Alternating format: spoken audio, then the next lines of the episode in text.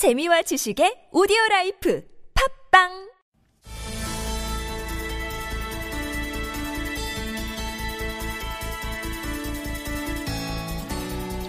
네, 정경연으로부터 억대의 자금을 지원받고 청와대로부터 관제 데모 개최 지시를 받았다라는 의혹을 받고 있는 대한민국 어버이연합의 추선희 사무총장. 이 사람이 오늘 검찰에 출석했습니다. 검찰에 고발된 지 2달 만인데요.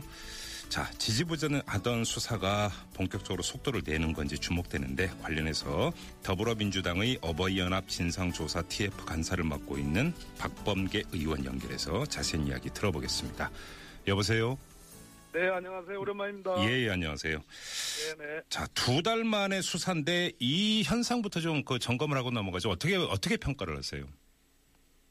경실련에 1차 고발이 있었고 그 이후에 민변 등의 이제 시민사회단체의 2차 고발이 있었는데요. 예.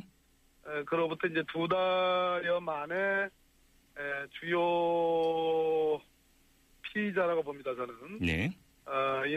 추선희 사무총장이 이제 소환이 됐습니다. 네. 소환이 됐는데 저희들이 얼마 전에 이제 대검을 방문하고 이 부분에 대해서 강력하게 요청을 했죠. 수사가 왜 이렇게 지지부진하는 거냐. 예, 15일날 항의 방문하셨었죠? 15일날.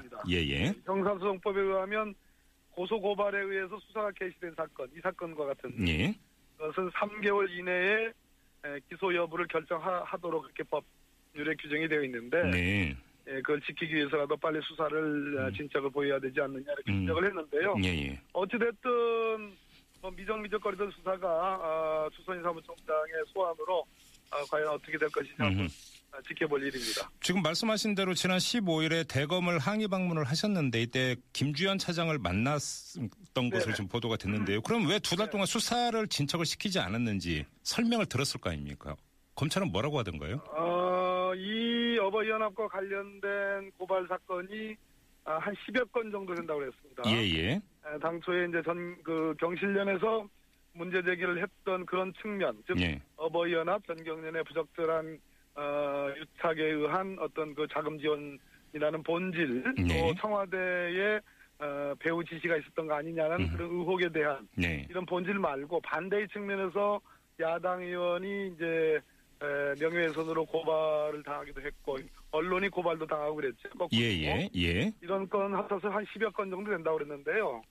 10여 건 된다고 그랬는데 이 건과 관련해서 이제 고발인 조사 그동안 해오기는 했다. 네. 이렇게 얘기를 했습니다. 아, 예. 그런 조사 중이라고 이렇게 얘기를 했고요. 그러니까 추선희 사무총장을 고발한 쪽을 조사를 해왔다 이런 이야기인 거죠? 예, 그렇습니다. 예. 아니, 추선희 사무총장을 고발한 쪽도 그렇고 반대의 측면도 그렇고 네네. 누구를 불러서 조사했는지 모르겠으나 네. 그래 고발인 조사를 하고 있는 중이다. 네. 그렇게 표현을 들었습니다. 알겠습니다. 우리 박범계 의원님은 또 판사 출신이시기도 한데요. 지금 이제 그 주요한 의혹은 제가 아까 설명 말씀드린 대로 크게 2가지 아니겠습니까? 정경련 등으로부터 억대의 자금을 지원받은 의혹 하나하고 네. 청와대 행정관으로부터 관제 데모를 열라라는 지시를 받았다는 의혹 이 2가지인데 네. 이게 실정법에 의거해서 볼 때 어떤 문제가 있다고 판단을 하세요? 정경련이 어버이연합에 직접 그 자금 지원을 해도 문제지만 그거는 왜냐하면 정경련이 표방하고 있는 정치적 중립성 네, 또 정치적 목적으로 정경련 자금을 활용하지 않는다라는 자신들의 표방이 있거든요. 네. 그런 지침이 있기 때문에 어버이연합은 스스로 추선희 씨가 자기는 시민단체라고 주장하지만 네. 어버이연합이 그동안 활동해온 것을 보면 세상 사람들에게 공지가 돼 있죠. 매우 정치적 편향이 도가 지나치죠. 그러니까 주로 화형식을 많이 하는 단체 아니겠습니까? 예. 그런 측면에서 전경련이 직접 자금 지원을 한 것도 문제지만 네. 그것도 우회해서 베델 네. 선교복지재단이라는 사실상 이제 상법상의 휴면법인이라고 하는데요. 예. 거의 활동하지 않는 저희들이 보기에는 일종의 차명 계좌인데요. 사실은 그 계좌를 통해서 보낸 것 이거 자체가 전체적으로 전경련의 원래 고유 목적에 위배된다. 그래서 배임의 소지가 있고요. 예. 2번째는 이 문제가 불거진 당초에 폭로자 등의 뭐 어떤 얘기들에 의하면 청와대의 허모 행정관, 네. 시민사회 비서관실의 허모 행정관이 위안부 관련된 한일 합의에 관련해서 집회를 지시한 걸로 보여지는 네. 추정이 되는 그런 문자를 보냈고 네. 거기에 맞춰서 집회가 이루어졌다라는 네. 물론 한 이틀 차이가 있긴 합니다만 예. 그래서 어버이연합의 어떤 일선 현장에서의 과격한 어떤 집회, 과격한 주장의 배후에 네.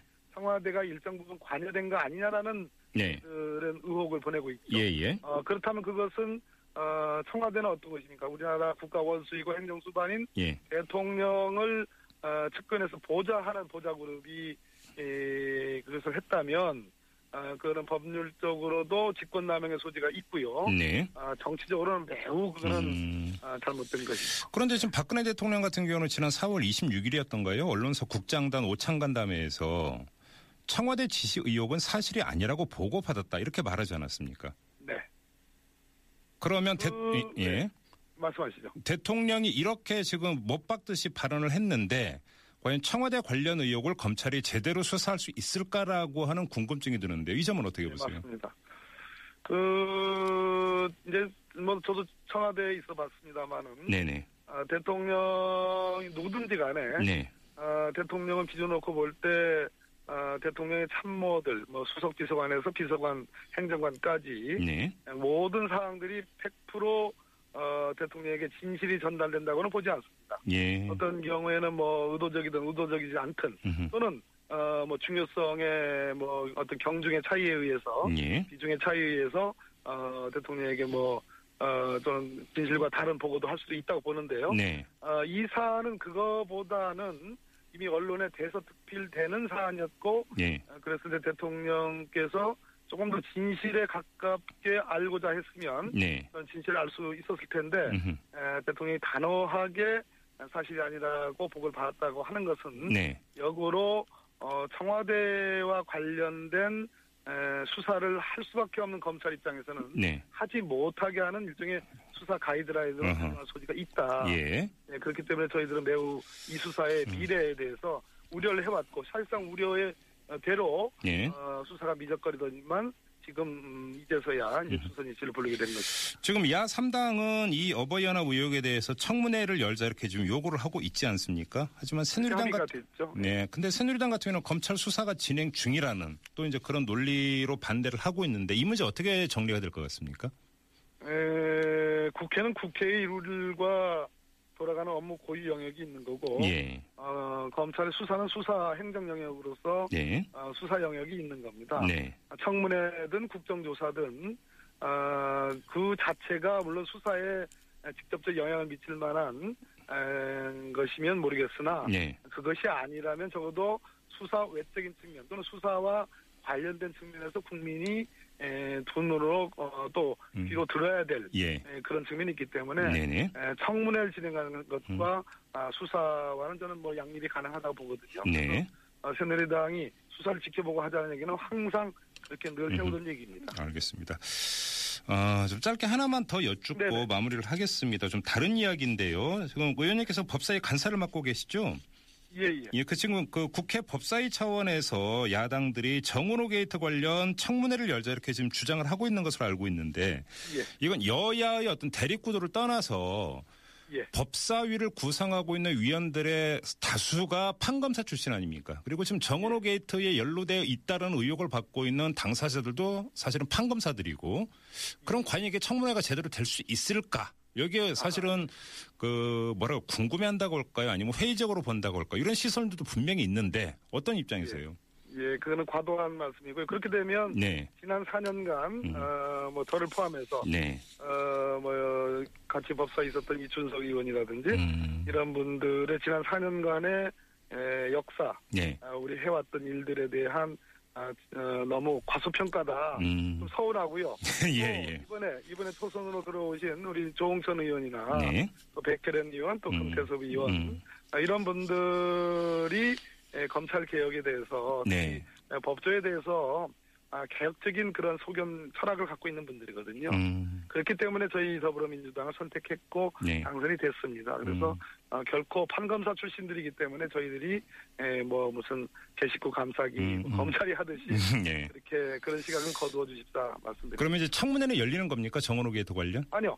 야삼당 지금 제가 그러자고요. 여당 간사께 한번 청문회 야삼당에 합의를 했는데 네. 어떻게 생각하느냐 했더니 물론 당연히 여당 간사는 좀 소극적인 반응이었습니다. 네. 그러나 한번 그러나 순서가 있기 때문에 네. 저희들이 야삼당 간에 합의가 됐기 때문에 이걸 강력하게 밀어붙일 그런 생각이 있습니다. 아, 알겠습니다. 네. 자, 오늘 말씀 여기까지 듣겠습니다. 고맙습니다, 의원님. 네, 고맙습니다. 네, 네, 지금까지 더불어민주당의 어버이연합 진상조사 TF 간사를 맡고 있는 박범계 의원이었습니다.